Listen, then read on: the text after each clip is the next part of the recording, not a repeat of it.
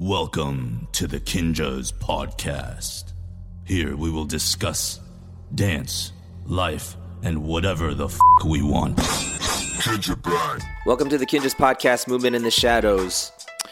The concept of legacy has been very much on my mind for the past month especially. It's been a heavy month already, the month of January. We're in 2020. Still the passing of Kobe Bryant, still very much fresh on my mind and my heart. We as Kinjaz opened up, we launched our Kinjaz complex here just a little over a week ago, and also celebrated 10 years of Kinjaz. And so the concept of legacy has been something that I've been thinking about. What is a legacy? A lot of times people associate legacy to accomplishments and achievements and how good you are at a certain craft, or what do you have to show for your career. Though those things can be tied into the concept of a legacy, I think legacy really goes deeper. I mean, everyone's gonna leave behind a legacy, but what people are truly remembered for are not simply the things that they've done, but who they were as a person, what they were most remembered for. And I think in thinking about that, I've been wanting to dig deeper into even my personal love for dance and what Kinjaz is doing here and how we're growing this space. Today, my guest is Taboo of the Black Eyed Peas, and this man needs no introduction, but if you don't know, the Black Eyed Peas are a multi-platinum record-selling group. They've won Grammys, MTV VMA Awards. Taboo is a rapper, songwriter, actor, DJ, philanthropist, entrepreneur. He is a cancer survivor, and at the core of who he is a dancer. And we go into his roots and his history of how he started out as a dancer and how that evolved into finding music, and how he linked up with apl.de.ap and will.i.am of the Black Eyed Peas, and the journey just took off from there. And we go through all of that. I thoroughly enjoyed that talk. I've been a fan of the Black Eyed Peas since, man, the 90s. So being able to just kind of hear that story was dope. And I've known Tab for many years, and we've interacted quite a lot over the past decade. But in the past 5 years or so, we've kind of been just out of loop just because of life and everything going, but just kind of hearing the recap of where they're at currently, where he's at currently as an artist himself, from the comic book ventures to music to his interactions with Nike and all of that stuff. Though the projects are really dope, his focus and emphasis, as you will hear in this conversation, is not the stuff. The stuff is there's a underlying reason and a thing that drives him to do these things. And without going too much into it, the why, the strong why of it being to serve with it. And he really unpacks what that means and why that's the thing that's driving him to do all the things that he's doing. This man has lived many lifetimes, and I think this interview itself, this conversation, goes kind of long. But I guarantee you, I promise there's so much in this that you're going to get a lot of value from. I'm over here just getting super inspired, just hearing the conversation of, like, these talks are not talks that I've ever had with him before. So just being able to hear that for the first time was really inspiring for myself. The lightning round was fun. This guy has some really cool, I don't know, man, really sharp answers too. It's really cool to be able to have these lightning sessions with our guests.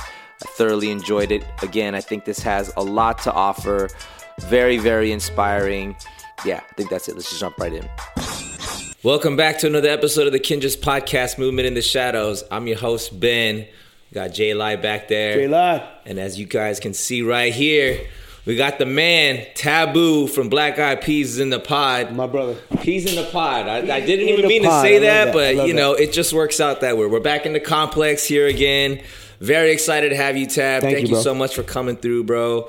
I don't even know if I need to give this intro, but I mean, I give an intro to everybody. So if you guys don't know who Taboo is, I don't know if you're alive. What are you doing, living under a rock?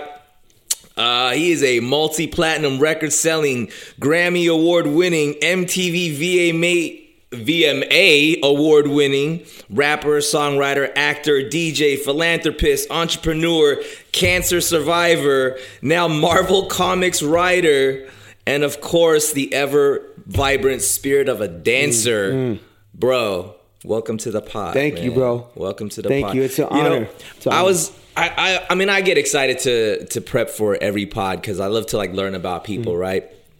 And as long as I've known you, like, I'm like, oh yeah, that's Taboo from Black Eyed Peas. They're dope, you know? And then like, it's just, and then we just start vibing and then you just kind of start going from there. But, you know, as I started like going into the rabbit holes of like where the you vortex, guys, huh? The vortex, yep. It really is, man. And I was just blown away of like, wait a second. I don't even think I realized like how deep these guys are and your history. I'm talking about like 90s history, you know what I'm saying? And then the journey all the way through to obviously the most amazing accolades in music to your personal career to where you're at today and life weaving all the way through the ups and downs, the ebbs and flows of life.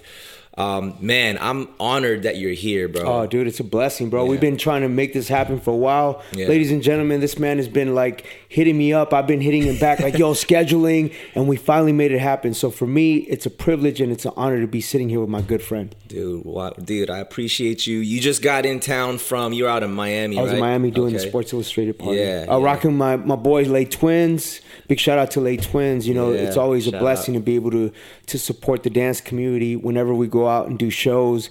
I try to bring dancers on stage with me so we can rock together to show the world that this is our foundation and this is how we started. Yeah, I love that, man.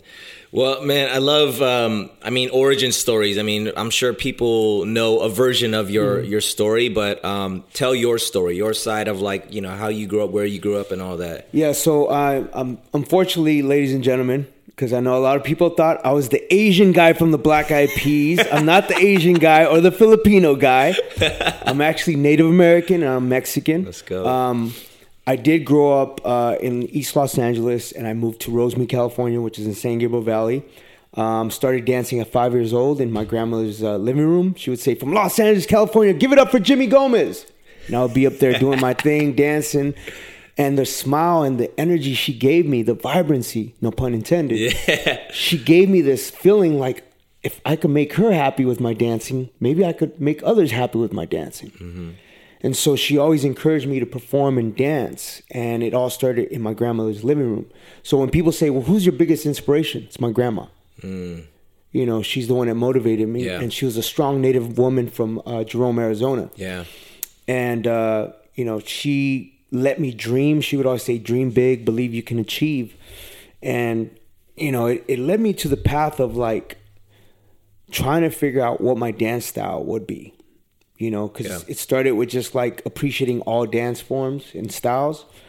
And b-boying was the first thing, you know, I tapped into, breaking. And that was in the 80s. And I started like working on my footwork and then working on the groundwork. And I got really into groundwork and, you know, I started doing all these power moves, but then I was like, wait a minute, how do I set this up? So I started learning up rocks and how to set it up, you know, intro, mid and outro.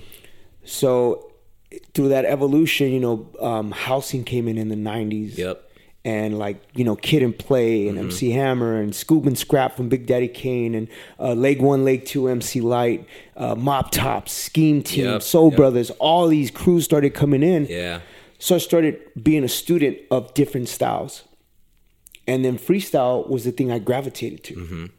Being able to incorporate a little bit of popping and a little bit of martial arts and a little bit of footwork so that I could incorporate, be a master at my own craft and my own technique. Yeah, yeah. And so that's what people saw in Joints and Jams. Yep. Sorry to jump ahead, but from the time period that I started finding my style, practicing in my backyard 3 hours a day, over 10,000 hours. Sick. I met will.i.am and Apl at a club in the 90s. Like it was, I want to say like 92, 93. It was a club called Ballistics. Bud Bundy from Married with Children used to throw this club. And it was the only teenage hip-hop club where all these Hollywood, you know, up-and-comers were to be. Yeah. From Leonardo DiCaprio, Robin Thicke, Paula Patton, you know, Eazy-E, Christina Applegate, you name it. They were all there at this club. And there was like an MC battle, which Will and X at the time used to always win. Right. And then there was the cypher or the circle where me and Apl, we met in the cypher. And we became a crew called Grassroots. And it was dancers, poets, songwriters, producers, musicians. Yeah. This is in the 90s. Will and Apple get signed to Ruthless Records because of Eazy-E. Yep. Seeing them at Ballistics with my boy Mook. And they were the first ones to get signed to Ruthless as teenagers. Yeah. So, make a long story short, 1995, Eazy-E passes away. Mm-hmm. And Will and Apple were going to start this new thing because they couldn't use the name, which was Abban Clan, yep. that they used with Ruthless mm-hmm. Records. Get off of Ruthless, and 95, Will approached me. He's like, yo, you know, we're going to start this new thing. I was already part of the family. So I said, all right, cool, let's rock. So I became part of this new thing called Black Eyed Peas, mm-hmm. which is basically the production company when they were signed to Ruthless. And it was him and DJ Motivate who were the producers at the time. Mm-hmm. Then Black Eyed Peas became our vehicle. So from 95 until 97, when we got signed to Interscope, we were just performing around colleges, Filipino parties, the Armory. Mm-hmm. I mean, you name it, dude. Import show off anywhere that we could yeah. to get our name out there. Yeah. We did it yep. because we were trying to get our, you know, our mission was we're going to get signed. Yep.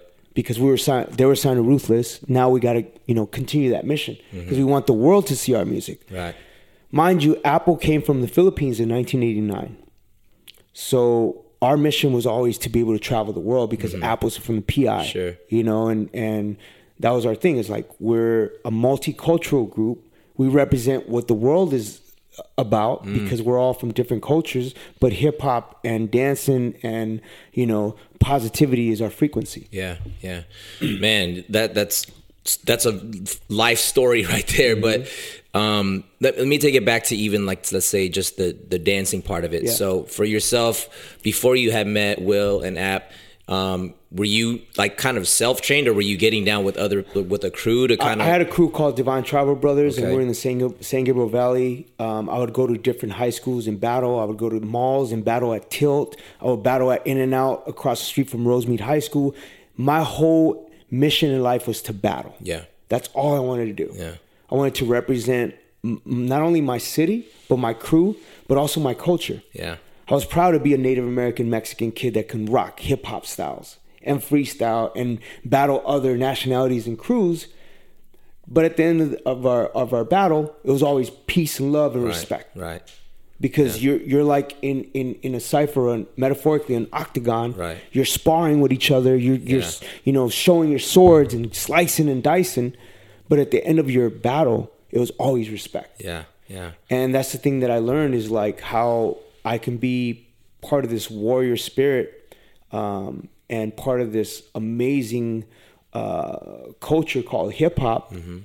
and represent my culture, my ethnic background, so that I can show the world how amazing, you know, Native American people are and how amazing Mexican people are, so that we can bring cultures together through this vehicle being hip-hop. Right. Because it was, my boys were Filipino, Korean, Asian, Vietnamese, Mexican, Black, African American, white. Like we had a gumbo of different nationalities. Yeah, yeah.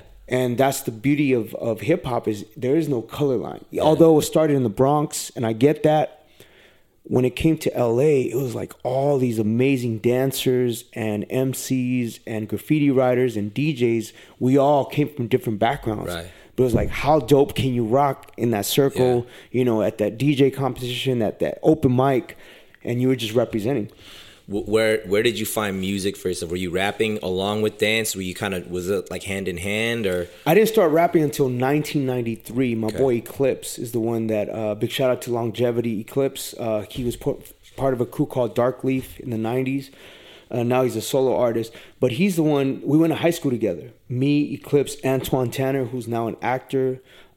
We started rapping in high school, and we performed at our first talent show, and it was dancing and rapping. And I was like, yo, I'm not sure about this rap thing because I don't really know. But then as I started to build my confidence, I started becoming a performer. Yeah. So even if I wasn't the most prolific lyrical miracle rapper, sure. I knew my performance could carry me because I knew how to rock the crowd. Mm-hmm. And that was the most important thing as an MC, a master of ceremony, is how you rock the crowd. Mm. I may not have been Lyrical Miracle, yeah, but I knew that once I stepped on that stage, I'm gonna make sure everybody feels me. Yeah, yeah. I mean, you're talking about such like pillar elements of hip hop, from the dancing b-boying side to, you know, like to rap, to being able to rock a crowd. You're talking about the cypher. You're talking about the battle. Like when I first found out about Black Eyed Peas, which was, I think Joints and Jams was my introduction to you guys. Yep. I saw the video and that thing blew my mind, because that year was in 98 when you guys dropped.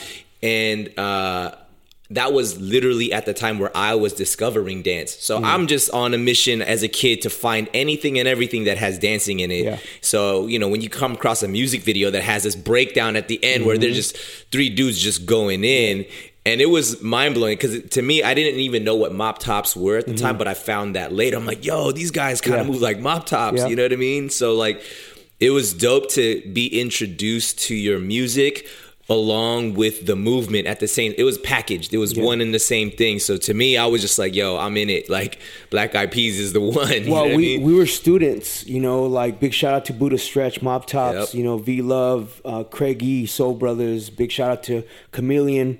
You know, Brand X, Divine Styler, you know, those were our forefathers of LA and New York, to be able to say, look, we can be inspired by these frequencies and these styles and this movement and the shapes and the way that they incorporated footwork. And, you know, they were dancing on stair banisters and whatever, you know, it's just like how you can rock your style on anything. And for me, as a kid from Rosemead, I was like, man, you know, I found who I am. I found my mission in life. Yeah, I just wanted to dance. That was it. I just wanted to dance. I didn't know I was going to be at the forefront. I always thought I was going to be, you know, like, I'm just going to be a dancer. Right. But then as I started to evolve, I picked up a microphone. I was like, oh, this is another weapon. Yeah. Oh wow, I'm gonna use this weapon. Yeah. And then when you're tired of this weapon, I'm gonna go with this other weapon, which is my dancing. Yep. And they're both gonna be as equal. Yeah. Because I felt like I needed to swing both swords or both tomahawks, so that you can see how powerful the dance and the MCN was to us, and how much inspiration we took from both elements. Yeah. Yeah. Why the name Black Eyed Peas? Where did that come from? So Black Eyed Peas was, you know, just throwing names at the up in the air, like, what about Blue Unit? Nah, that's whack. What is Blue Unit? What about like Beans and Rice? Beans and Rice, that's kind of whack. What about Black Eyed Peas? Black Eyed Peas. Okay. Black Eyed Peas. What is Black Eyed Peas? Black Eyed Peas is soul food. Soul food. Okay, and we feed the soul with our music. Perfect. Black Eyed Peas. Yeah. So that's how that came about. That's dope. That's hella tight. Yeah. So with your guys' journey, so now you guys are a crew and you guys are very multicultural, multi-ethnic. You guys living and breathing this hip hop thing, and the mission is like, yo, we need to get signed. So what were those first steps to get to that the starting line? A lot of no's.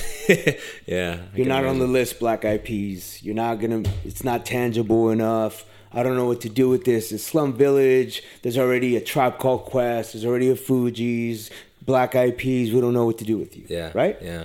So we got a lot of that, like, you know, stop.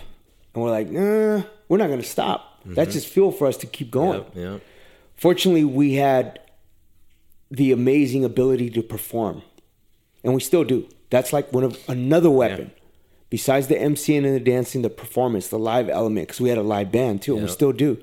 To be able to go around doing colleges, doing, like I said, Filipino parties, rock clubs. It didn't matter. We were just like out there doing stuff, right?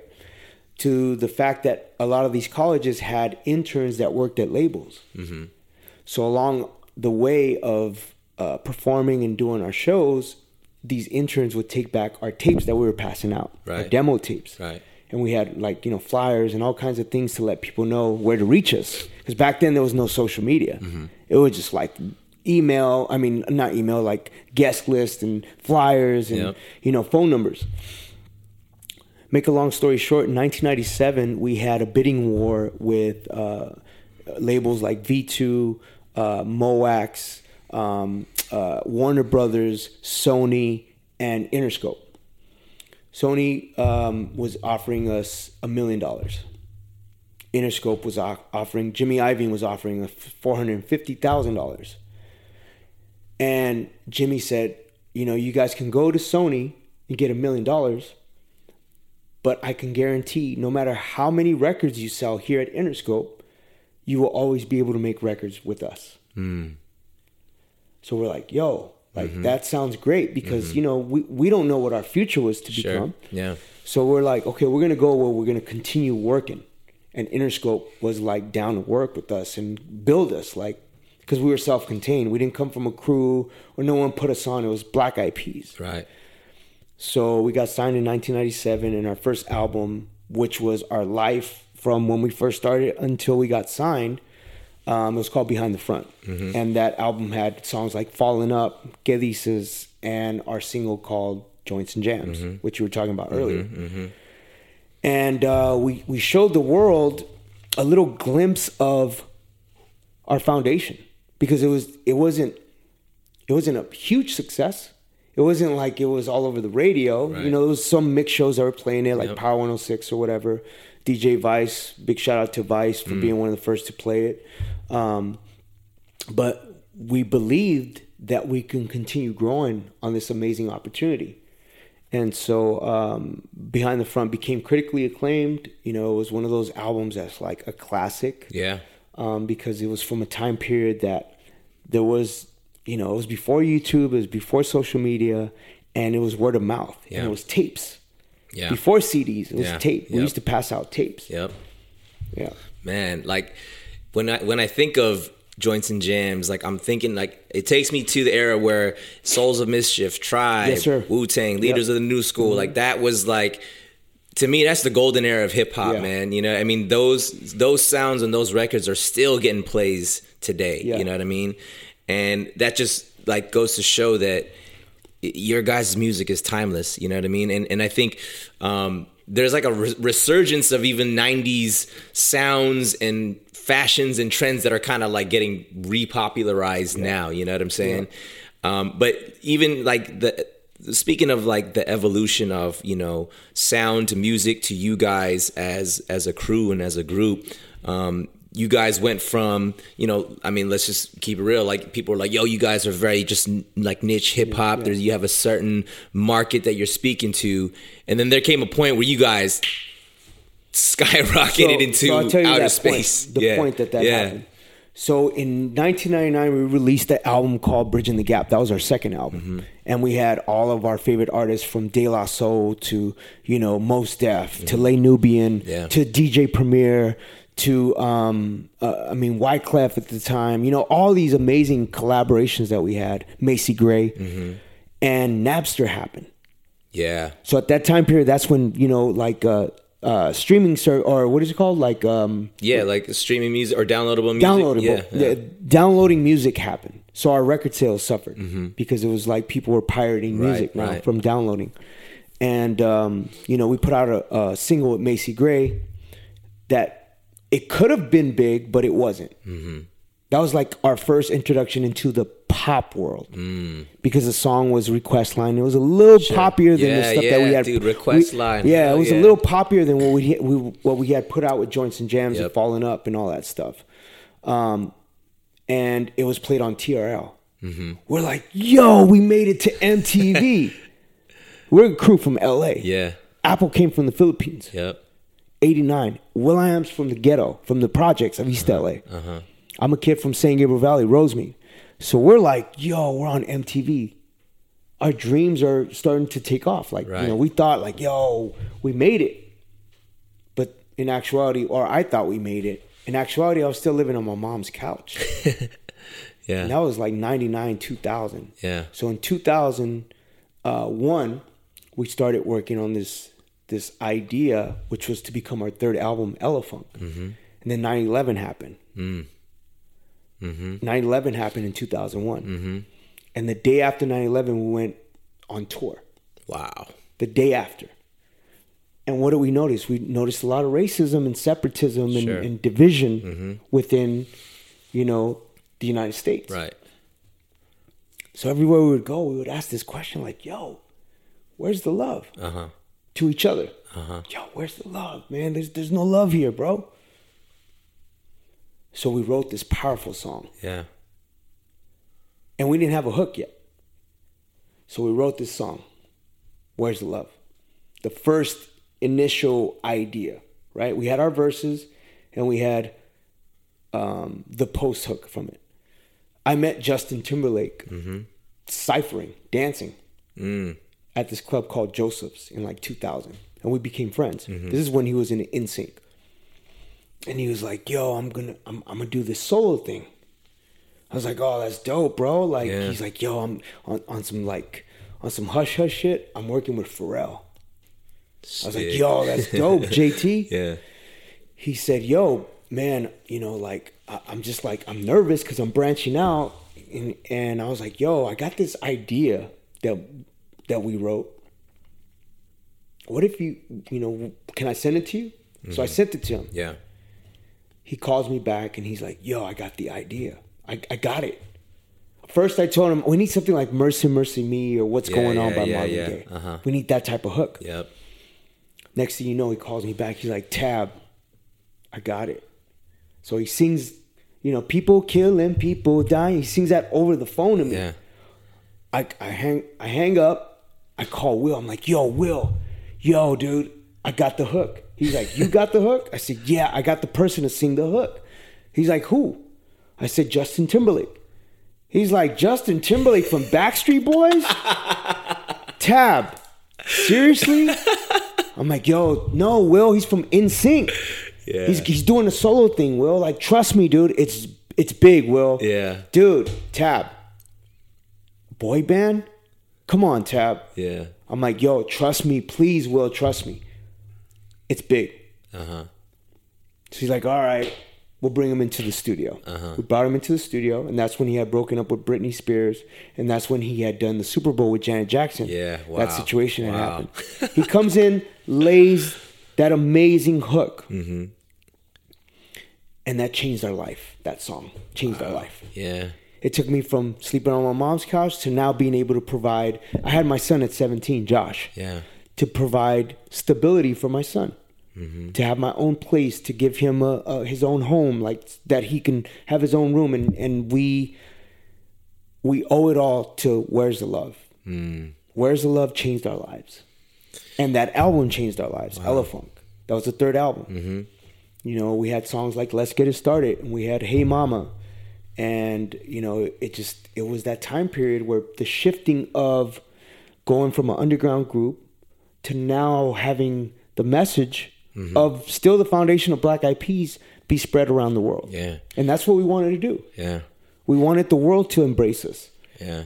Man, I'm getting chills, bro. Like, as you're talking about all this, you know, again, from just the fans' perspective, is like, yeah, that song was hot and they blew it up. It's just because all we receive is the product. Of course. We don't know the story, you know? And the cool thing to me is that the messaging behind the song, Where is the Love, man. Bro? Like, you know what I mean? You gotta understand, it was the lightest, hardest song at that time period. Will's calling the CIA, the KKK terrorists.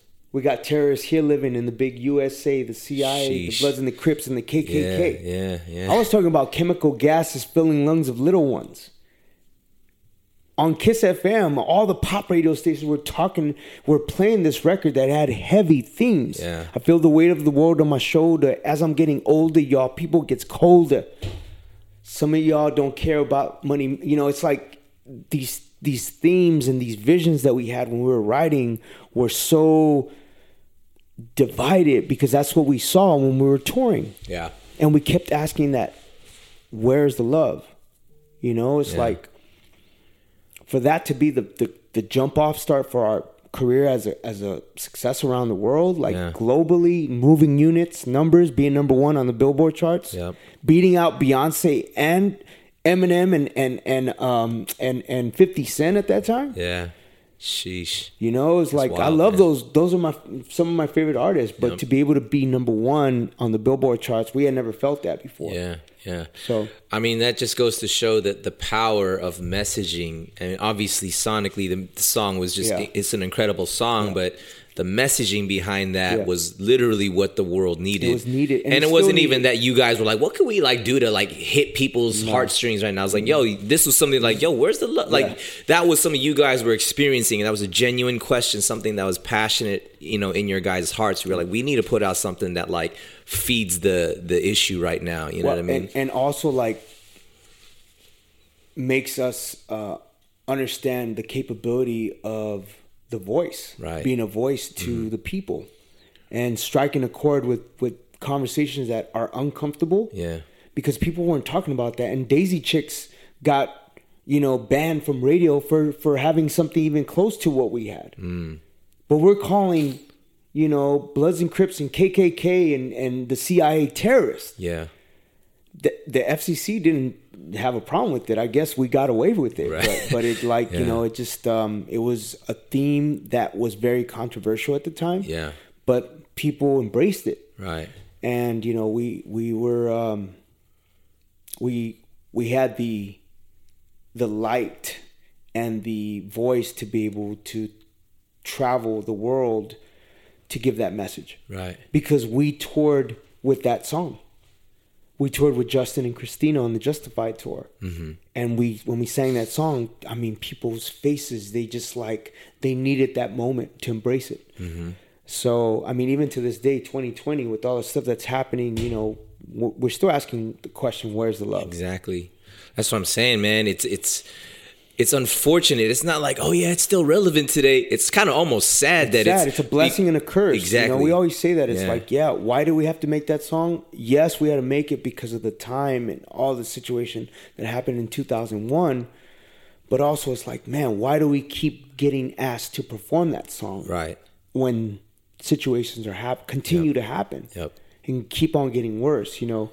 Yeah. Performing that at the One Love Manchester a couple years ago with Ariana, was like, I was watching that last night, man. Powerful, bro. Just seeing the whole crowd singing, you know? It, I was like, man, it's wild. Because that's the last place you expect for those acts to happen at a concert where you're just supposed to have a good time, and there's kids in the audience, and it's about, you know, positivity and just feeling good. Yeah. And then all of a sudden, you got to worry about that at a concert. Yeah. It's just sad.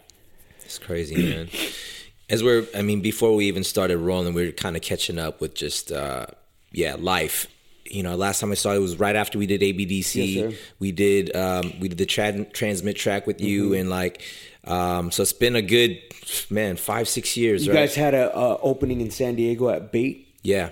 Well, during Comic-Con or something, you guys had like a release. I went to that. We went to Disneyland. We broke Disneyland. Bread as friends, you know. And that's the thing is, in our dance community, when you build friendship with dancers and human beings that are like-minded spirits, you know, it's a blessing to continue those relationships because I'm all about like, you know, like let's stay connected. Yeah. Sometimes people disconnect and they go their own ways, but for me, it's like if I can show you that I'll always remain the same. Yeah, I'll evolve, but I'll always remain the same when I can, and when I'm able to be there, I will be there for you. For sure, you know. For sure. But you know, we also were talking, just even catching up with like, yo, man, the past 5 years have been crazy. Not even just like we've been doing so well and here we are. I'm like, no, it's been tough.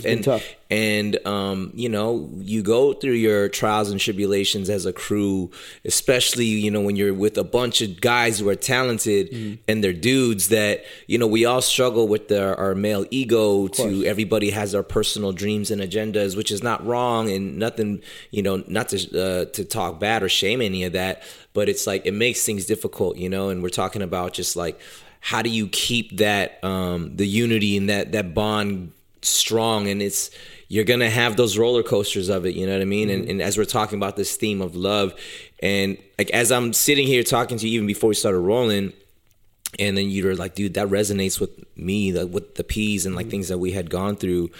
You know, so sitting where you're at, like today, as Taboo now, 2020, with looking back in your career to all the things that you guys have like experienced as a crew, what do you feel like has been the? I mean, here you are, you like you're saying you're stronger than ever now, you know what I mean? But that wasn't always the case, you know what I mean, throughout the years. And so, talking about the theme of like, where's the love and all that, like, how do you feel like you've been able to kind of navigate the kind of maybe tougher times into where you're at today? Well, I always say I'm like a cat with nine lives, because I went through, and I wrote a book about this. I went through addiction and alcoholism in 2000, from, 99 to like 2007 when I became sober. And I'm proud of my sobriety. Sobriety is sacred. Man. Yeah. For me, I embody that. That's something that's very, I thought that was my life after that time period, because I felt like, I made it. I survived this. You got to understand, ladies and gentlemen, when you're in the music industry or in the entertainment business, you're filled with, drugs and alcohol and girls and this, that, and the third, because that's what it's about. It's about the good life, quote unquote, the good life, a perception of a good life, when in actuality, misery loves company. And sometimes the company is drugs, it's alcoholism, it's the fast life. And sometimes you don't get the opportunity to survive that. Fortunately, I survived it. 2007, I got arrested for DUI. And I wrote a book about it called Falling Up. It's on Amazon.com. If you choose to pick it up, cool. It's a motivational book. Yeah. It's dope because I got to put a lot of my life experience into it. But there's more story to be told. And we'll get into that later. Yeah. But that was my first initial taste of survival. I was a teen parent. So that was like, finding my way as a teen parent, as a 17-year-old kid trying to balance being a parent, but also chasing my dreams. So from 2007, when I became sober, till now, I've been living this life of like really holding my sobriety on a high pedestal, because it saved my life. I was a trash can, bro. I was on the disaster, suicidal mission. That's how I was living, because it was always there, and with money comes excessiveness and overindulging, and I overindulge beyond my means, and I lived to tell about it.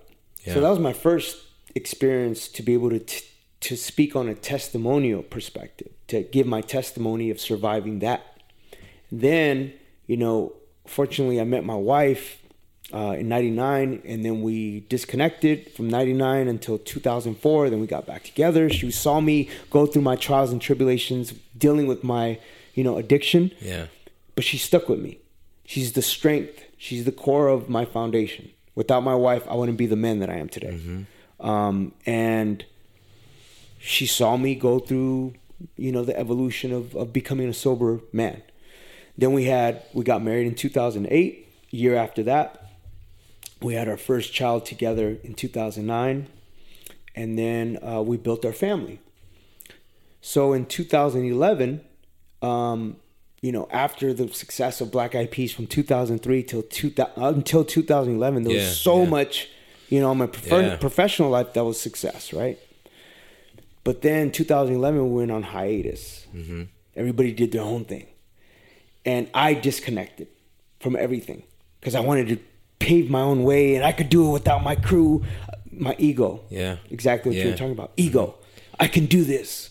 I can be my own brand. I could be my own whatever, right? Sure. And I started feeling myself. Started feeling like, I could do this, right? And Will would be like, "Yo, Tab, why don't you come to the studio?" And I'd be like, I disconnected, and it was a big mistake because I feel like Creator was like, "Oh, you're gonna disconnect from the things that got you there. I'm going to hit you with another reality check." And I got diagnosed with cancer in 2014. Wow. And I felt like I'm going to die. Wow. Because I didn't know how severe it was, let alone knowing that I was going to go into chemotherapy after I had my surgery to remove my right testicle, to remove my tumor that I had in my spine and my two lymph nodes. That's why I had to do chemo. So I did chemo for 12 weeks, 5 days a week, 6 hours a day. And it was like nightmare, torture, and war all in one inside my body. That's what it felt like. Yeah. So it brought me and my crew closer. Me, Will, and Apple became closer because of that. And it was like me being disconnected, and then we connected because of the traumatic experience. But the biggest rock and the most solid foundation was my wife and my kids and my family, of course. because they were there with me. And I survived it because my warrior spirit came in. I thought my battles and backyard parties and at clubs and, you know, ciphers and circles were brutal. Mm-hmm. This battle was the ultimate. Yeah. Because now it's survival of the fittest. Right. And fortunately, I beat it. And along the times that I was doing chemotherapy, I like talking about this because things that took my mind off of the trauma that I was experiencing was watching a lot of dance videos. Word. So a lot of old school stuff, you know, watching, you know, from Beat Street to break-in to mop top videos to scheme team videos to, you know, freestyle session videos, b-boy videos, Nicholas Brothers, Fred Astaire, Gene Kelly, Michael Jackson, James Brown. It was just like I started fueling myself with as a student so that I can take my mind off of the trauma that I was experiencing. I used all this energy of the things that I love, which is the art form of dance, to be able to generate my body and to beat this and to fight all the bad stuff that was going on. Yeah, I needed something good. And dancing has always been part of my journey since I was 5. So it always took me to like, I can beat this because I'm going to get back on that stage and I'm going to be able to dance again. Mm-hmm. So it was dancing and sport videos like and watching ESPN that took my mind off of the trauma I was experiencing. Yeah. Man, that's crazy. Yeah. I mean, you know, like you said, that sometimes extreme cases are the things that we unfortunately need to rattle us up a little bit to start to really realize what is truly valuable, right? And I mean, it's dope to hear that at your greatest time of need, your crew, your brothers are like, yo, man, we're here. You know what I'm saying? Yeah. Your wife, your rock was there, and you beat it. That's also just an amazing story by itself, you know, but, you know, as incredible as that is, and you can be like, cool, I'm gonna write this book and I'm gonna, you know, whatever. It's like, that's not the end of my story. No, that's just one little thing. And that was a hurdle and I got to keep going, you know? And so just to continue that, after I beat cancer, I felt like Creator was like, your mission's not done. You got more life to live. And it's not just about dancing and entertainment. Yeah. You got to be a beacon of light and use your testimony to inspire and give people hope. Mm-hmm. And so I really reconnected with my Native American roots because my grandmother was my biggest inspiration. Yeah. I've always been proud of both, being, you know, Mexican and Native American, but I never really tapped into being of service to my communities the way that I have after that. Yeah. I didn't know being a voice meant. Mm-hmm. I knew I was proud of my culture, but actually going to Standing Rock and doing the Native Nations March and being in the trenches, doing the groundwork to understand how I can be a voice in pop culture through a frequency of music and positivity, but also give back to indigenous communities and help the Native youth be inspired and give them hope as well, because we need that. We need beacon of lights. We need people that are on a big stage and do have a huge platform to be able to be of service to those folks as well. And so I've made it a duty not only to do that in indigenous communities, but also for cancer survivors or patients to be that person to inspire them as well. Yeah. Yeah, when I saw your stand-up, Standing Rock song, saw the video. And big shout out to Mag Seven. Those were the MCs that were part of that. Yeah. And again, man, it was just another powerful moment for, you know, for me, who obviously we live. And that's the thing that kind of sucks is like when you're like geographically separated from something, you don't feel the weight of something, right? We're like, oh, that's going on. That's crazy. Yeah. And it was actually your song. And then I started like, oh, shoot, what is this? You know what I mean? I started digging a little bit deeper. Yeah. So even from like, I'll throw myself under the bus for somebody who may be kind of ignorant to a lot of the things going on, literally on our own soil, just a little bit farther from where we're at. It educated me because I was like, wait, there's something going on here. And then I remember even the Impact and Villain and Twinges were like, yo, we got to like do something. Even if we have a stage, if we have a microphone and a platform, what else are we using this for? We got to bring, you know, visibility to things that are really going on in the world. So that was inspiring to us even. I mean, you know it was beautiful to see the Twinjas and Logistics do the video, their celebration and their bringing visibility to the issue that was happening at Standing Rock. You know, when you have folks that are allies like that may not necessarily be native, but have their own indigenous backgrounds and their own stories to tell, but are able to use exactly what you said, their platform and their voice of their art form to be able to describe or to paint a picture, to be able to amplify the voice of the voiceless. Yeah, man. I mean, you know, even from there, so like, you know, I've been, you know, I follow your life journey to, you know, like there is this, even though, like you said, we may not connect, you know, even, you know, verbally face to face. And then like, I just, you know, you sent me a bunch of stuff that you're doing, and I already had seen it, the Marvel comics, number 1000 and all that. And then the whole Werewolf by Night thing. I'm just like, yo, Tab is on something else right now. Like now you're tapping into, you know, like with the stuff that we geek out on, like the whole like comic book and the anime and that whole thing. You know what I mean? Well, Comic-Con has always been a big part of my journey. You know, I've been a toy collector since back in the day. You know, toys have always been a part of my nostalgia and my inspiration. Yeah. You know, because without my childhood, I probably wouldn't have the imagination and the creative engine that I have up here. To be a storyteller, to be a narrator, and whether it's comic books or music, or you know feature films or animation, like that's my next journey. They always talk about Act 2. This is my Act 2. My partnership with Marvel is my Act 2. That's why I say like, but you notice that once again, it's about giving back to indigenous people, and that's why Werewolf by Night had to be a native character. Jake Gomez, who's the new name that I'm giving the new Werewolf by Night, it's based on kind of like my life. The grandma Aurora is my grandma. You know, Jet Juliana, that's my daughter.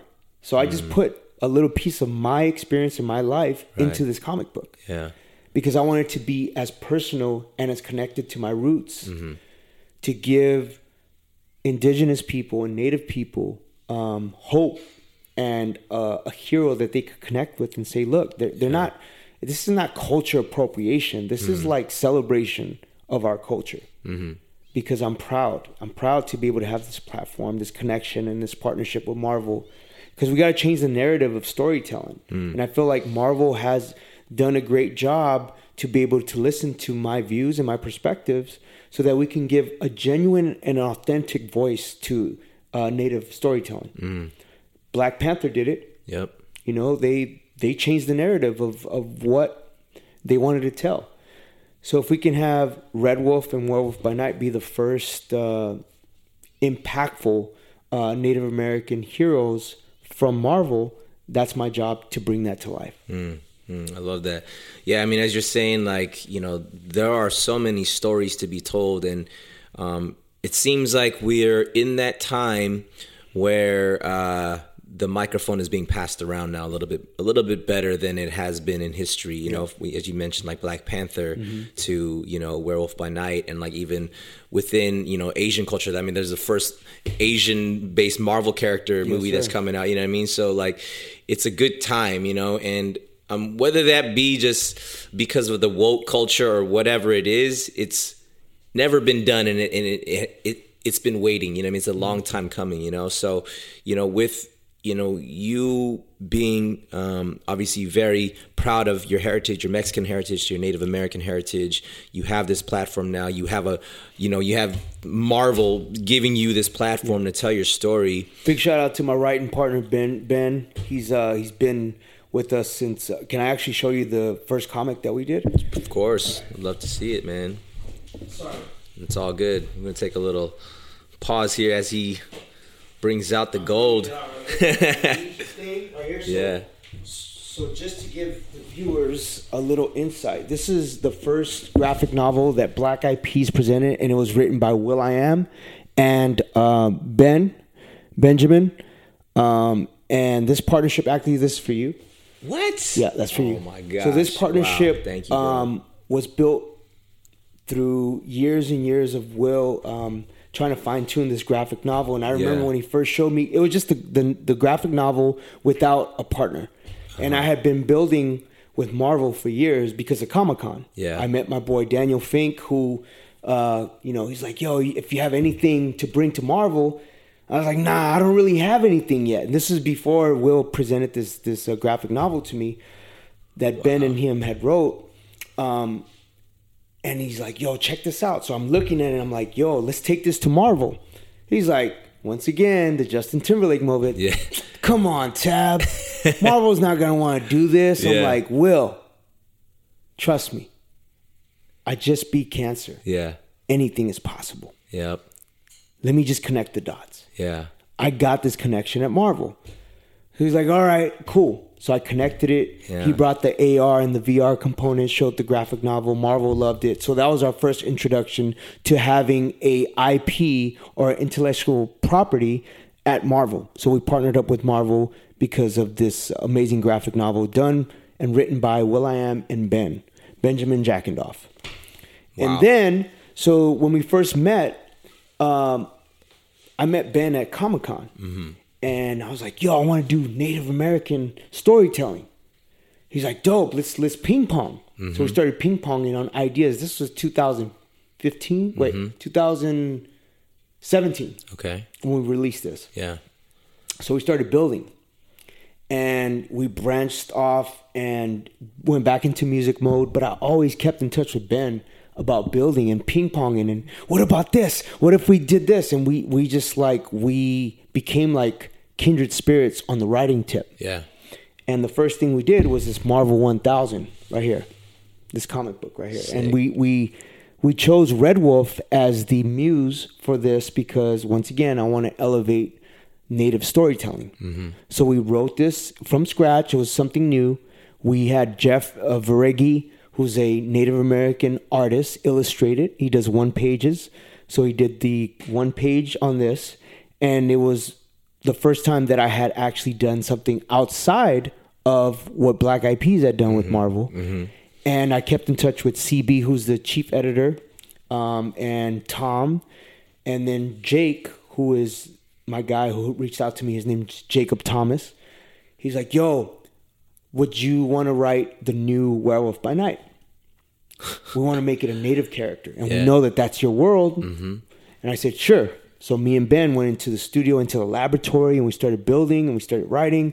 And we got with our illustrator, his name is Scott Eaton, to illustrate it. And now we have this amazing partnership with Marvel again. Mm-hmm. This is the third time.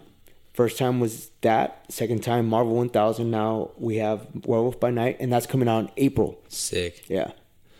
That's crazy, man.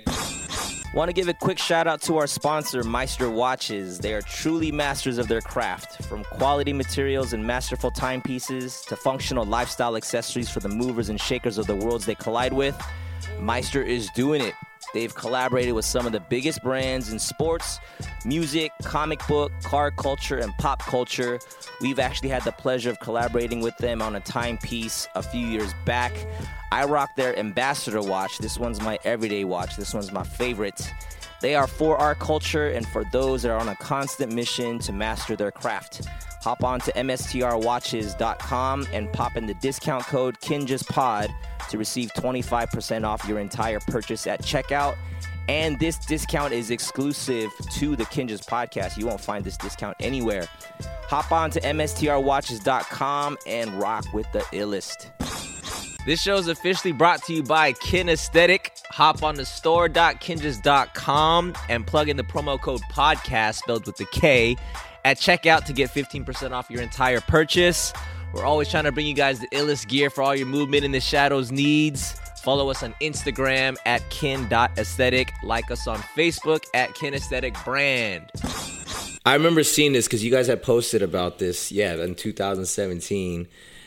And it was one of those things that was kind of like, of course it's going to blow my mind because I just geek out on this type of stuff. But it wasn't like... it wasn't a surprise even, meaning I'm like, of course they would do that. You know what I mean? And I think even just knowing the things that, you know, inspire your guys, what you guys as a crew and what you guys do as a package, like, you know, when you infuse, like, I mean, even in Joints and Jams, bro, you were wearing like a martial arts, like Chinese gi, and like you were incorporating martial arts. And I'm like, I know these guys are into like so many other things that inspire their artistry and the way that they think. And it's, what's dope is that, I think it's, there's this, you don't put yourself in a box where it's, you're not limited to, oh, I'm hip hop, so I guess I only have to make this type of music or dress this kind of way. It's funny. Sorry to interrupt. Yeah. Will.i.am always makes a joke. He's like, man, you celebrate every single culture in the freaking gambit. He's like, you in Joints and Jams, you were Chinese, then you were the Japanese guy with long hair, then you were the Mexican guy, now you're the Native American guy. You're celebrating, you're like the Benetton of all cultures. I'm like, man, I just, you know, you go through your evolution of trying to find yourself and what your visual component is, your presence and who you are. I found myself. Yeah. And yeah, you know, you go through these weird stages of your life and you're like, damn, why did I wear that? What was I thinking? But you have to go through those experiences to become the person that you are to become. Mm-hmm. And fortunately, I always had the love and appreciation for my cultures. Yeah. But I ventured off and tried other things. Got into martial arts. Yeah. Got into capoeira. Because these are the things that were still part of hip-hop conversation. Mm-hmm. Wu-Tang was the prime example of how you can be inspired by, you know, Asian culture and martial arts and implement it into hip hop. And that's the way I did it too. Right, right. Well, I love this topic, and I know that it can go a whole rabbit hole in talking about this, but you mentioned cultural appropriation, right? Mm-hmm. And, you know, that's stuff that we still talk about. It's still a topic, you know, especially when it comes to things revolving hip hop and, you know, let's keep it real. A good majority of Kinjaz is Asian, you know what I mean? But very much into hip hop culture. We grew up with it. We dance the style. We're into the culture. It's not this thing like, oh, let me see what this hip hop thing is all about and see if I can, you know, subscribe to this thing. Yeah. But it's like, no, this is who we are. Yeah. And then at the same time, you know, with Kinjaz too, we're like, but we're also not going to shy away from our Asian heritage. Yeah. And it's like, why can't those things marry? Exactly. Why can't those things infuse? And we fully understand that hip hop music, the dance, the whole, like it's black culture, and we understand where it comes from. But I guess even just from the way that you're talking about how you celebrate all these cultures, but you know, I don't look to you as somebody like, yo, man, like you're appropriating all these different. I'm just like, that's hip hop to me. Like it's bringing everything together, understanding the roots of it, and then finding that place of how do we unify? How do we like, but understanding the foundations, understanding the roots and all that. And I say this respectfully because I am very aware of cultural appropriation, but hip hop is about sampling. Mm. It's about infusing, cross-pollinating, to be able to find your own sound metaphorically. Right. Whether you're, you know, a hip-hop jazz crew or a hip-hop funk crew or G-funk, or we all in hip-hop culture sample from other inspirations and flavors. Yeah. So for me personally, because I sampled other flavors with, you know, the dress or the inspiration or the way that I moved, I had to go through that to figure out what my destiny and my journey was to become. Mm-hmm. Because you're young. Your brain is like a sponge, and you don't know about appropriation until you really understand what it means. Mm-hmm. Even with my native culture, there's a certain respect and empathetic level of protocol that I have to follow, and I have to understand when going into storytelling, especially if you're speaking about the res or if you're speaking about regalia or different tribes and different nations, because not all of it is the same. Mm-hmm. And you have to walk very sensitive around these landmines that people will call you out on it. Well, you're not from the res. You were born in LA. Oh, you're a half breed. How much percentage are you? You know, do you have your Indian ID? You know, do you have IHS? Like, these are the things that have to be empathetic and sensitive when speaking about, you know, storytelling, especially in the native space. And I learned this the hard way because I've made mistakes. And I continue saying this, I don't know everything about being native. because I was born in LA. Right. But what I do know is I like to educate myself and keep myself informed, and humbly, I will continue to grow and evolve as a student in my own culture, mm-hmm.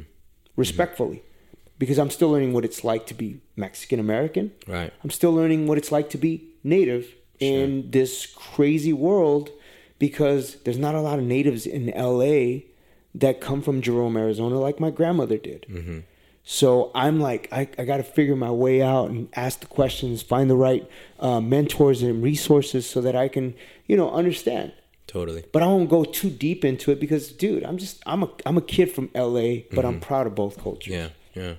And there's a lot to be learned from that. I mean, I'm really just trying to be even receptive, because I think, you know, we, like I said, we have our thoughts and feelings, and these aren't just half-baked thoughts and feelings. We have these discussions, and we try as best as we can to learn from every perspective, exactly. because every perspective has something to offer to the conversation. You know what I mean? And even as you're talking, I'm like, whoa, dude, that's good for me to know that. You know what I mean? Mm-hmm. And I think that's the great thing with sharing knowledge and having the ability to be vulnerable and talk about, yo, like this stuff is sensitive to me, mm-hmm. and here's why, you know what I mean? And then for me to receive that and not put up my wall, like, nah, dude, like I already have my experience. I don't need to hear about yours because I already know what I know, but rather like, no, like educate me so that I can maybe take some of that and maybe I can share some of that to educate the next person. It's a ping pong session. Exactly. You know, back and forth, you're able to share information and educate each other. Whether we're speaking about hip hop, culture, fashion, dance, it's like we're students and we're constantly evolving and absorbing so that we can continue learning. You never stop learning. Yeah. Well, speaking of that evolutionary process, I mean, so from, you know, we talk about you as an artist and, you know, philanthropy and, you know, there's a side to all of that, even though whether it be an active and intentional thing, but you are an entrepreneur, like you are a business in and of yourself. Mm-hmm. You are your own brand, though you carry Black Eyed Peas on your back. You're Taboo, you know what I mean? And, you know, even moving into the space of like the athletic realm, you know, you came out with a shoe with Nike, right? The Nike and Seven. Yeah. So, like, can we talk a little bit about that? Like how, well, first of all, why? Like, why were you feeling like, I would love to get into Nike and get like a shoe, you know what I mean? Like what was the whole thought behind that? So the initial mission was to help Indian country, Native youth, because N7 is a division of Nike that's specifically for Native American communities. Mm-hmm. I got in it to help, to be of service. If I can, you know, amplify their mission statement, that's what I wanted to do. Mm-hmm. I didn't look at it like, oh, I'm going to make a shoe. Right. I looked at it like if I could be an ambassador of goodwill mm-hmm. and inspiration and hope to Native youth, that's what I want to do. You know, it wasn't a money play. I didn't. You know, it's not about money. Mm. It's about filling a void that my grandmother started when she spoke to me about Jerome, Arizona, and her culture and how to, you know, dream big. And this was that dream big moment because being affiliated with such an amazing opportunity with Sam McCracken, who's the visionary behind N7, and also just being aligned with all these ambassadors from Indian country and being in the same breath as them, for me it was like, yo, this is me learning about my culture and learning ways that I can be a voice and help. And it was about that. You know, everything else was just like icing on the cake. Being able to collaborate with Tinker Hatfield to design this legendary sneaker, you know, and all the things that I was able to do with N7, you know, and I feel like you keep on evolving. Yeah. You know, that's not a ploy to try to, you know, all of a sudden, yo, I'm part of Nike and, you know, things changed. It's like, no, it was a moment to be of service. Mm-hmm. And that's how I look at it. Mm. Because it happened right after Beat Cancer. When I went to Standing Rock, I became part of N7. All those things started presenting themselves as like, this is your way to give back to what your grandmother started. Mm-hmm. And it's never a money play. Mm-hmm. It's just being of service. Because sometimes you get so caught up in your own, you know, your own thing that you forget. I have a huge foundation and a huge platform, but I'm not doing anything with it. Mm-hmm. It's just all about me. You're self-indulgent. your ego is like, I'm complacent, I'm good, I'm rich, I'm this, I'm that, right? But in actuality, we're just human beings trying to make it. Mm-hmm. So when you get an experience like I had when I beat cancer, I was like, yo, I want to be able to pay it forward. Mm-hmm. So that's how I've been paying forward, whether it was, the American Cancer Society, and I was doing work with them, N7, doing work with the Mag Seven, which is the group that I worked with, the Native kids that we did stand-up, Standing Rock, and One World, whether it was Native Nations March, Natives in Philanthropy. I've always made it a point to be of service. Yeah. And that's like paying it forward. That's my grandmother speaking through me and saying, this is what you need to be doing, Jimmy. Yeah. This is where you need to be. Yeah. Man, I love that you're talking about being of service, because though I'm talking about entrepreneurship, and here's just, I'm not in any way saying I'm like kind of a guru or expert, because I'm learning too. I'm like, because we're over here building businesses, studios. We're like, what are we doing? We're like, we dance, you know what I mean? So we're like learning as we go. And so, I love how you address being of service. And in light of the question that I asked about being an entrepreneur, and what I've been learning about people who are really successful, sure, you can go into business for just profitability, right? Mm-hmm. Like, this is going to make me a ton of money, that's why I'm going to do it.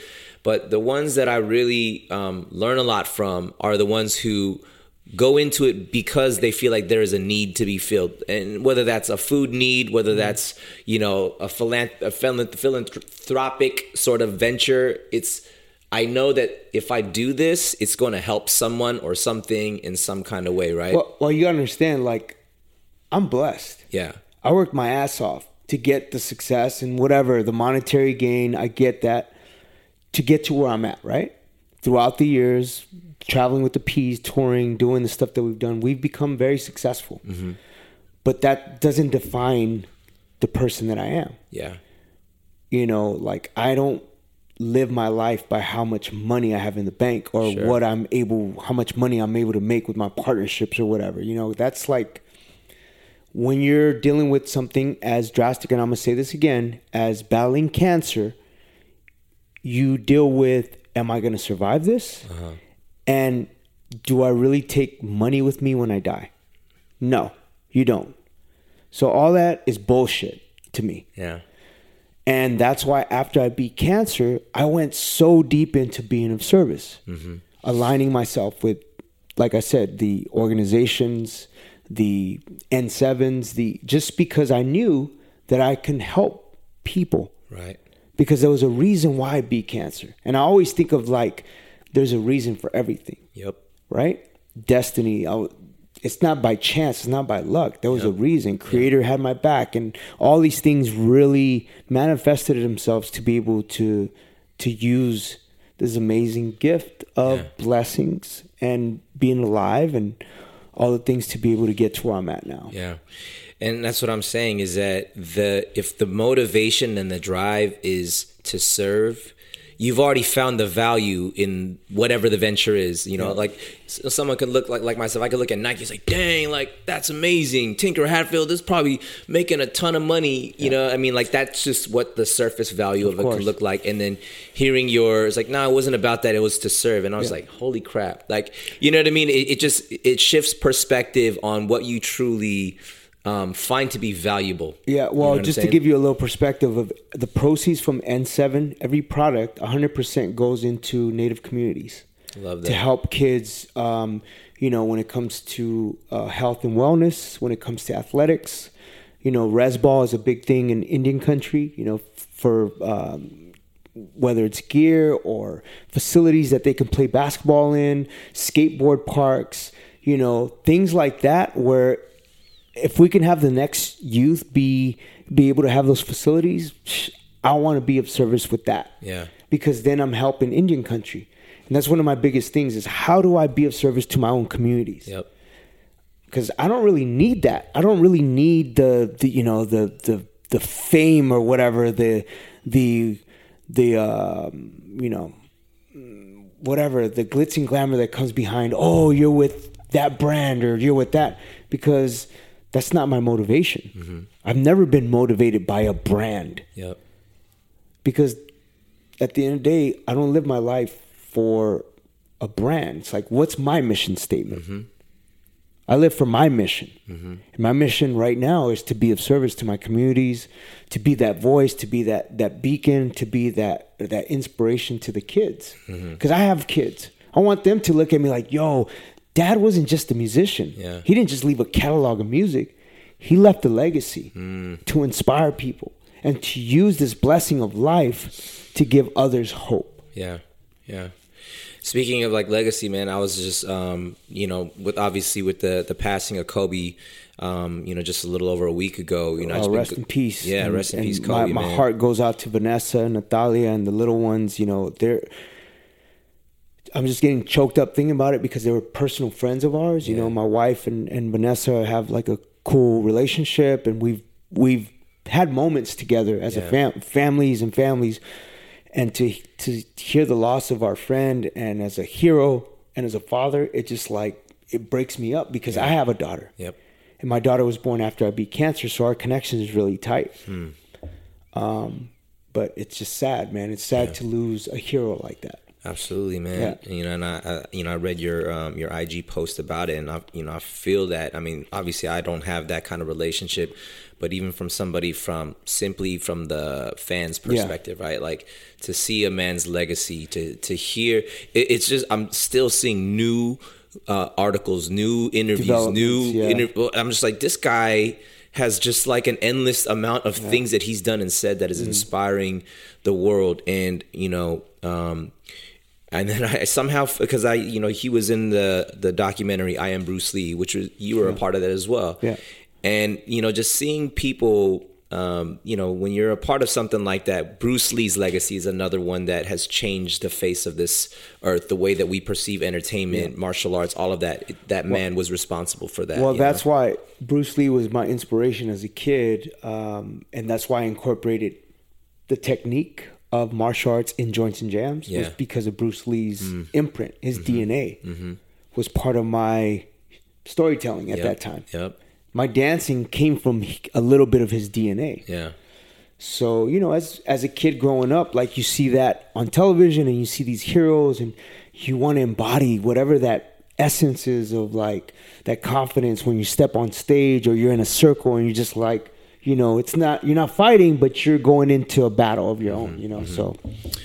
Yeah. And with, talking about legacy, I think legacy is left when you transcend the medium that you became popular from. Meaning Bruce Lee wasn't just a martial artist, an actor. He was a philosopher. Yeah. He touched lives. He changed people's perspective on being able to see things in a different way, to flow, like he talked about water and being like the nature of water, to like Kobe, elite basketball player, but transcends the sport of basketball. Like you don't need to be a basketball fan to know who Kobe Bryant is and to be influenced by this man's...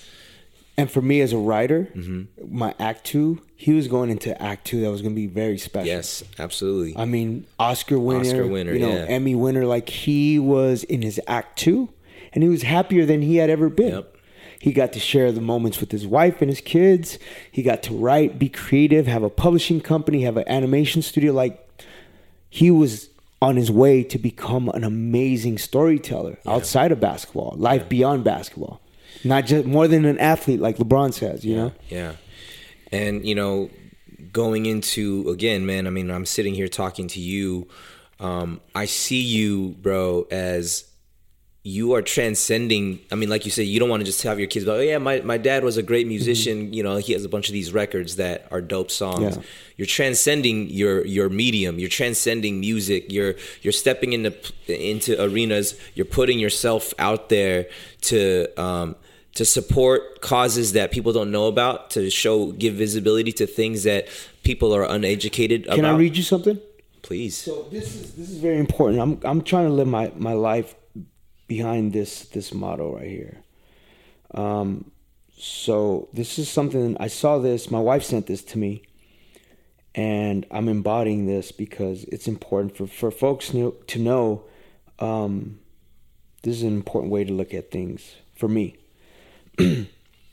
So this was a post that she saw and she like sent it to me, and I was like, yo, that's exactly where I'm at right now.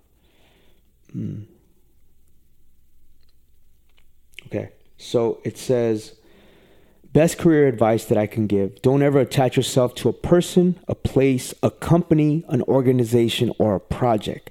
Attach yourself to a mission, a calling, and a purpose only. That's how you keep your power and your peace. Wow. That's powerful, dude. Right? Yeah. That's how you keep your power and your peace. Yeah. All that being said, it's exactly what you talked about, legacy. Mm-hmm. You're not just known for your brand. You're not just known for like what you've done, but how you affect change. Hmm. How do you affect change? Mm-hmm. I know your talent. I know what you are capable of doing, but how do you use that blessing? Because you're a 1% of human being that can affect change, because people are looking to you as inspirational. They see you on TV. They see your dance moves. They see all the things that you've done and continue to do. They see, oh my God, they got facilities and they got this. Not everybody can attain what you have gotten, but it's like, how do I use this amazing blessing to affect change? Yeah. And that's it, man. Like, it's funny because I ask these questions about, how do you define success, and like, what are your life mantras and your golden rules? I mean, like, you're almost kind of beating me to the punch to all these questions, which is great because this is the flow, you know what I mean? And I know that in talking to you, like, the things that comes out of a man's mouth is a reflection of what's going on in their heart. You know what I mean? I don't even have to ask you a question. You're gonna be like, here, let me just like tell you some stuff that's on my heart and mind, and you're pulling out these things that... Before you tell me what's wrong with me, let me tell you what's wrong with me. I learned that the hard way. I learned, people will criticize you before you even get a chance to explain yourself. Yeah. And then I'm like, well, why do I need to explain myself? Right. I'm an open book. Yeah. Because I like being the person that trial and error, mistake, testimony, so that others don't have to go through what I went through. I like that role. Yeah, I like that responsibility, because a lot of people are like, yo, are you serious? You want to take on that? I'm like, yeah, I'll take on that. Like when I go to different cancer facilities or whatever, like, yo, isn't that heavy? I'm like, yeah, but I went through it and I beat it. And I want to be able to show my camaraderie and standing in solidarity with other people that have gone through it and are going through it. Yeah. It's amazing, man. Yeah. So sick, dude.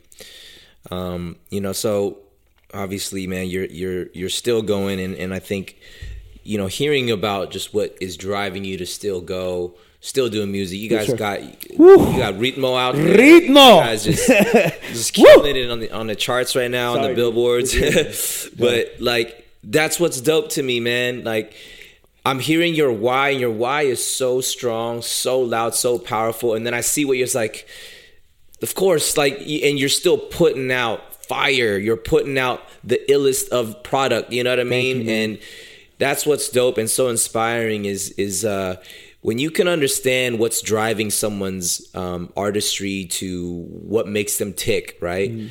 It's just that much more impressive, because it's the Mamba mentality, bro. Yes, sir. All day. It's not like he was just trying to be the best. He was like, because I love the game of basketball. I love it so much. I mean, even his Dear Basketball, that film, man, I was just like, dang. Yeah. No wonder why this guy was so obsessed, because he loved this thing so much. And, for you to have such a heart for the many things that you have a heart for, and ultimately, I would say service is the foundation of all that, to serve in the ways that you can. But then you take that and be like, I'm still going to produce great stuff, great artistry, things that people are going to vibe with. Because without my vehicle, I can't facilitate being of service. That's a reality. Yeah. We live in a world where, like, what have you done for me lately? Exactly. How hot are you? Right? That's the business that I'm in. It's like, if you don't have your fuel, then you can't be of service and use that fuel to help others. Yeah. And that's where I'm at. It's like Black Eyed Peas coming back in 2020 with Ritmo. If you don't know what that is, it's a song that we did with J Balvin. It's on the Bad Boys 3 soundtrack. Big shout out to Will Smith and Martin Lawrence. Bad Boys for Life. Bad Boys for Life. Yep. It became the number one on the charts, on Billboard charts, on 3 different Latin Billboard charts, which is amazing because we thought like, okay, when it couldn't get any bigger than I Got a Feeling and Boom Boom Pow and all that era, yeah. We come back and we hit you with a left and a right. Yeah. So we're very blessed that in 2020 people have been receiving our new song Ritmo, which we're coming with an album before summer. We just signed to Sony. Big shout out to Zeke and Sylvia Rohn for believing in us. And we have a new lease on life, you know, because everybody doesn't get a second chance in the music industry. Yeah. And we got a second breath. Yeah. In this new decade, because now it's about YouTube numbers and streaming. And when we left in 2011 to go on a hiatus, YouTube wasn't as prevalent and streaming wasn't as prevalent as it is now. Yeah. The numerics of that and the algorithms of YouTube, it's a totally different ballgame. Yep. So fortunately, we've been through the time of, you know, meet and greets at a record store or at Sam Goody's and Tower Records where you can actually go and buy a physical tape and CD. A lot of our audience is like, the Sam like, what and Tower what who? Is that? What's Sam Goody? Yeah. You know, but yeah, just to give you a little insight on how long we've been able to do this and evolve and still continue to put out the high quality product. Mm-hmm. That is consistent. Mm-hmm. You know, that's where we're at in 2020. Yeah. So with that, man, I mean, I think I kind of can get a good feeling, but if you were to kind of package your definition, your kind of version of how you would define success. And the only reason I ask that because, so this show Movement in the Shadows is obviously people who are doing things that, you know, whether it's in dance, music, business, food, whatever, it's people who are doing things that have a platform, they have a following. People love them for how good they are at this. And so there's this like, I want to be as successful as that person, you know? And I think what's great about a show or an opportunity to talk for an hour and a half about what you really believe, how you got there, what your struggles were. And then, you know, as you're talking about, like, I'm not doing it for what you may think I'm doing it for. Like, here's what I'm really doing it for. You know what I mean? So with all that being said, I don't have nothing to prove. Mm-hmm. Let's keep it 100. Yeah. I've done everything, bro. Yeah. Let's be honest. For those folks that are wondering, you know, my motivation, before my motivation is like, I just want to be able to travel the world and perform. Yeah. We did that. Yeah. We never imagined that we were going to play the Super Bowl in 2011, win Grammys, you know, all the accolades and all the novelty stuff that people are like so consumed by. Yeah. Bro, like that's great, but that doesn't define the person that I am. Yeah. So what is success to you? Success, the road to success, this is what I say. Success. The road to success is always under construction. And we are the architects and the builders of that path because we're always trying to find our way, right? Mm-hmm. But you are the master of your own destiny. Yeah. So it's like, how do you build your own blocks, right? Like you put your stuff together and you build your road to however you get there, you build your own map. There's no guidelines, whether it's parenting, whether it's business, whether it's academics, like you got to figure out your own way of how you get to your destination. Yeah. And sometimes you never get to your destination because you don't know what it is. Yeah. So you're living your life trying to figure it out. And for me, I honestly thought it was just music, but then I got hit with a different turn. Like I turned left instead of going right. Yeah. And when I turned left, there was a crossroads. And the crossroads took me to another direction. Mm-hmm. And you keep on building this path. And then whatever success, because success doesn't necessarily mean millions and millions of dollars. Yeah. That's monetary success. Mm-hmm. Success could be like, yo, I'm able to provide for my family, or I'm playing a guitar, you know, making a living at 3rd Street Promenade, and I'm happy. Mm-hmm. As long as you have happiness... and you find your peace, because that's what I said, you know, the peace, and you find your own power, then you figure out what your own success is, what your definition of success. But I always say it's always under construction, and you're the architect and the builder of that path. It's amazing, man. Can I tell you a little bit about my Freestyle Fridays that I'm doing on my IG. Yeah. So for those folks that may not know, because maybe there's folks that don't know the history of Black Eyed Peas, as I mentioned earlier, 1995 is when we started Black Eyed Peas, and we started as dancers and MCs. And the MCing and the dancing was as strong as everything else. Mm-hmm. For me, as a dancer, prior to me becoming an MC, the last couple of years I've been focusing on reintroducing the world to my dance roots. So what I did is I as I travel with Black Eyed Peas doing tours around the world, I created this dance show on my IG called Rock That Body Freestyle Fridays, where we give dancers from around the world, different styles, different techniques, a platform to be able to tell their story. Because we know their dance, we know their art form, we know their talent. But what's behind that? Yeah. Who are you? So I made it a point to go, even on my days that I was performing, right before I perform, I went to go interview these folks, you know, and I feel very proud to say that I'm reconnecting with my dance roots, because it's important. I've never left, but I've never put the light on it the way I'm doing it now. Yeah, you know, I'm shining the light, and I'm saying my platform's your platform, because I'm part of this dance community. You know, and it's not just like known folks. It's got to be folks that just love and appreciate our culture. Yeah. And it doesn't necessarily pertain to hip-hop. It could be powwow-style dancing. You know, I have a powwow dancer from Indigenous Enterprise. His name is Kenneth.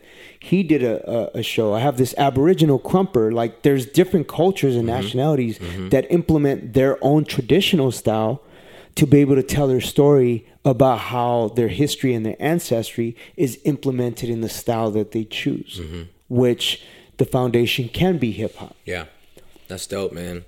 Definitely want to we'll plug that in all the show notes and all that for sure. But if I can get into a quick lightning round session, I'm gonna just shoot some quick questions at you and then try to be lightning quick with it. Here we go. Lightning in 3, 2, 1. What is your favorite fruit? Cuties, oranges. What is your guilty pleasure? Toys. Favorite comic book character? Werewolf by Night. Nice. Who is your childhood hero? My grandmother. Biggest influence on you as an artist? Grandmother. Grandmother. Who's your favorite dancer of all time? Ooh. This is the one that stumps you. You had quick ones. Here's where lightning gets halted. Can it be 3? Sure. Because they're a crew. Okay, yeah. I love the Nicholas Brothers. Oh, yeah. For those folks that don't know, please research. Classic. Do your... Yes. I mean, metaphorically, do your math. Because it's the science and the foundation of all these other dancers. They studied the Nicholas Brothers. So Nicholas Brothers will blow people's minds today. Bro, what they were not doing, even like, oh yeah, they were good for what they were doing back. No, they were blow your mind today. Yes, sir. Yeah. Okay, that's great. If you were to have a superpower, what would it be? The ability to heal people.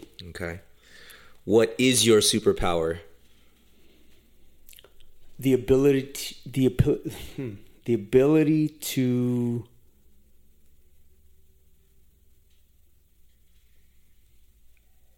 perform and elevate rooms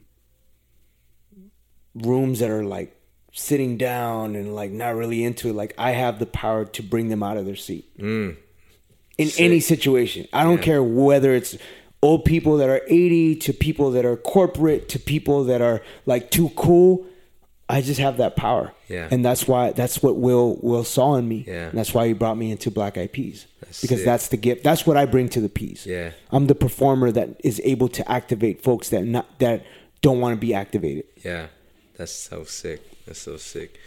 Dead or alive, you can sit down and have lunch with somebody. Who is that?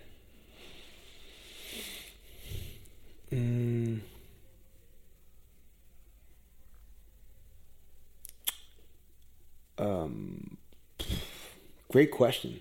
I'll say Bruce Lee. Hell yeah. Yeah, Bruce Lee. What would be a dream opportunity for you? to bring oncology centers and medical centers to Indian reservations. Mm. Dope. If you could travel back in time and give yourself one piece of advice, what would that be?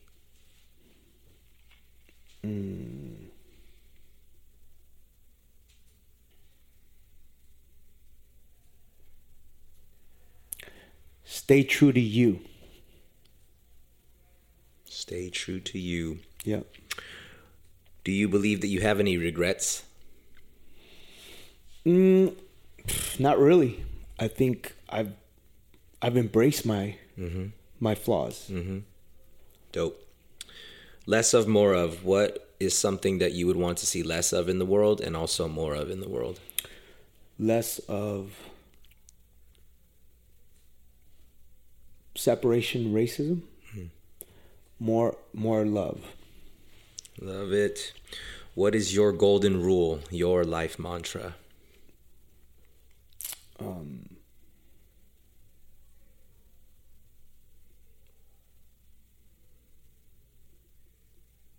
Wow, there's a lot of them, but I would say be the best that I can be.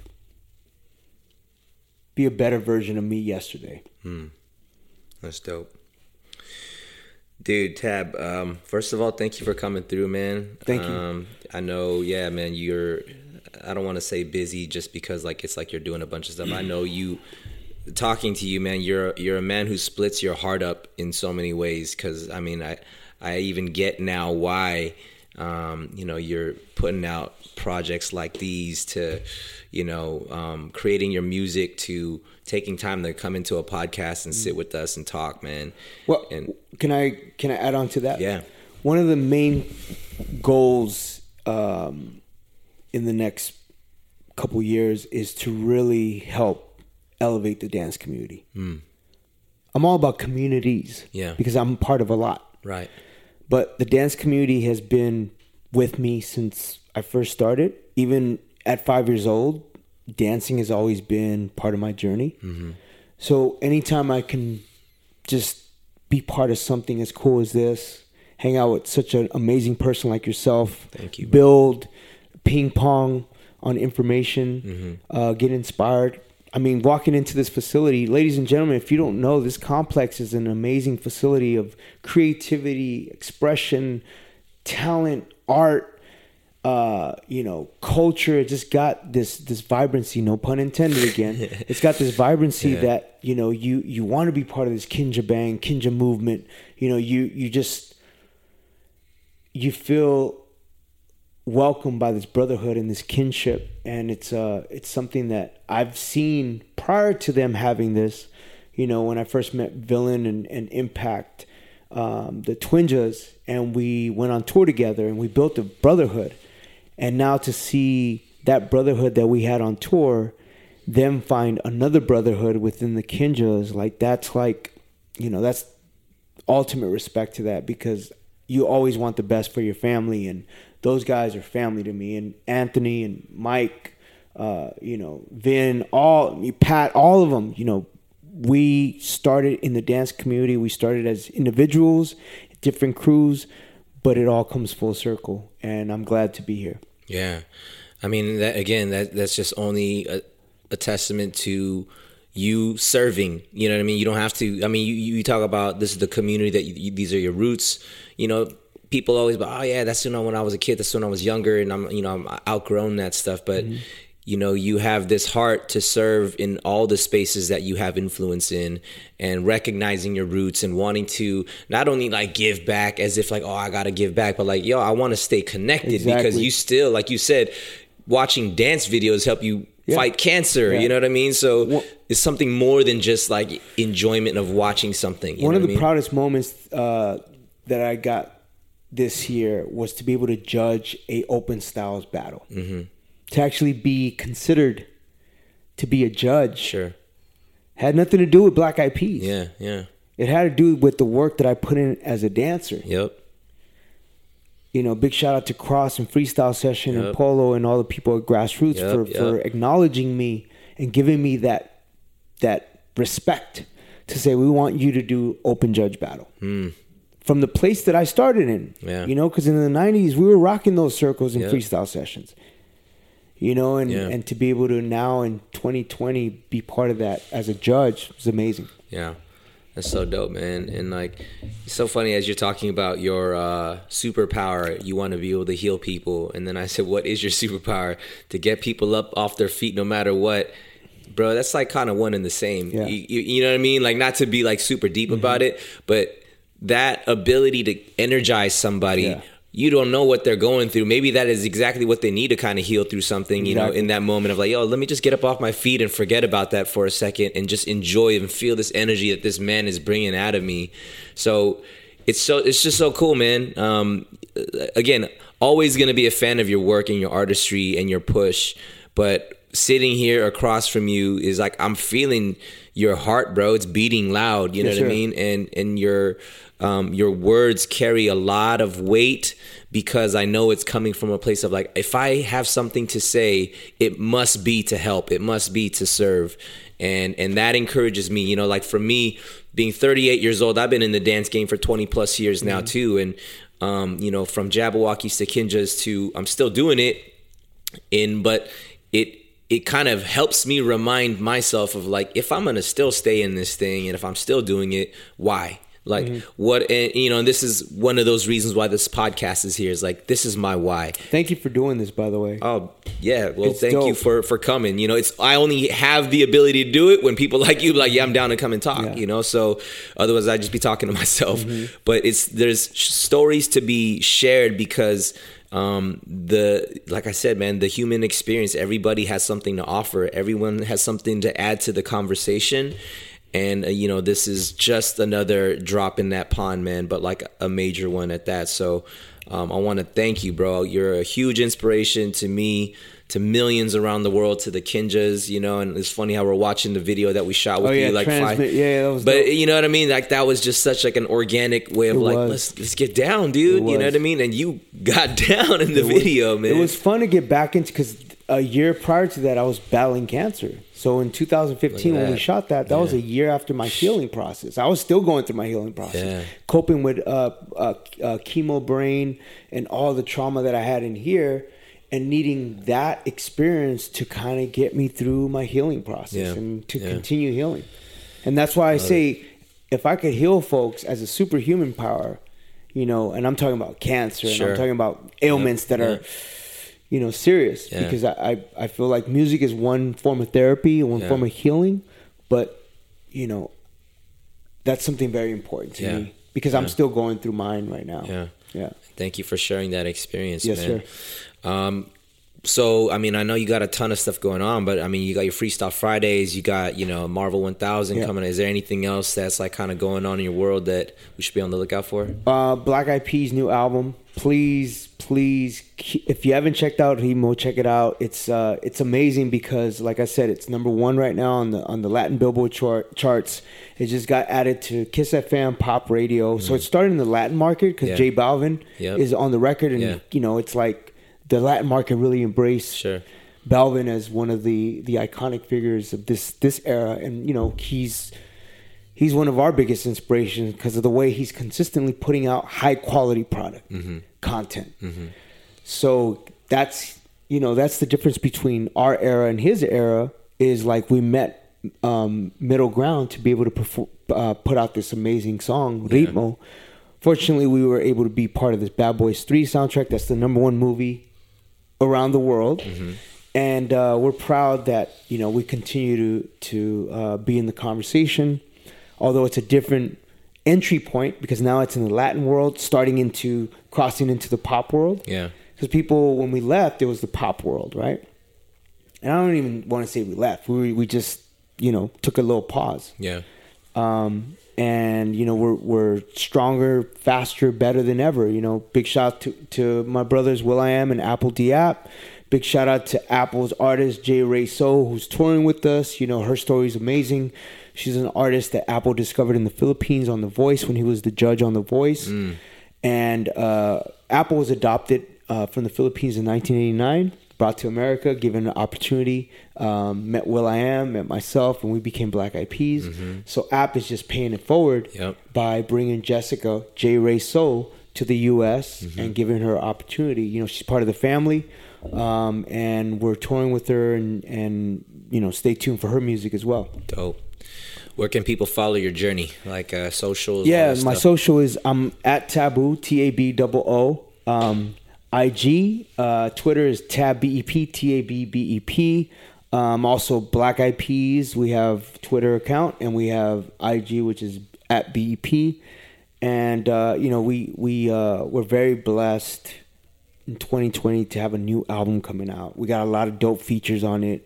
Our album is very Afro beat / Latin / Black Eyed Peas, you know, but that's the sound of the international frequency. So we're following that frequency. We've always been about international global music, stadium music, and that's what this album is. So sick. Yeah, everybody gotta pick that up, swoop on it when it comes out. Again, Tab, thanks for coming through. Thank you, my brother. Appreciate you, brother. Yes, sir. Guys, thank you so much for listening, watching. Yeah, this was a great one. I mean, as you guys can hear, there's a lot of things that the artists that come through, the people who come through, they have a lot to share. So if this is providing value to your lives in any way, entertaining wise, just all we ask you to do is share it. Like, take a screenshot on your phone, tag us, Kinjaz Podcast, Cast with the K. Yeah, I forgot. Sorry about this, dude. Yeah, go for it. I forgot one of the most important things. My company with my partner Ben Jackendoff is called Skyview Way, and it's music through mythology, or mythology through music. You know, it's all like cohesive through an indigenous or native lens. And we just got a development deal with Cartoon Network to work on a project, and we got two projects that we're working with this French company called Gaumont Studios, and we're gonna have this Marvel comic coming out in April. So there's a lot of great things coming out with my Act 2, as you know, rest in peace, Kobe Bryant had. Mm-hmm. He was transitioning into that, you know, creator, content creator, publisher, executive creator of different things, and that's where I'm at too. Yeah, love that, man. Yeah. All that stuff can get plugged in the show notes. Speaking of which, if you're looking for that, you can find them on the website, Kinjaz.com/podcast. We're on Facebook, if you guys still use that. Twitter, same thing, Kinjaz Podcast, Cast with a K. Hop onto iTunes, leave us a 5-star review. That helps us get visibility on the charts. Leave us that rating, 5-star ratings, write us a review, let us know what we're doing well, what we could work on. It's always been a work in progress. Here we are a little bit over a year into the podcast. We're at the complex now. So you guys have been with us since day one. If you have, thank you so much. We're going to keep building this thing, keep bringing on dope folks like Tab. Thank you guys for listening. We'll catch you guys next time. Peace.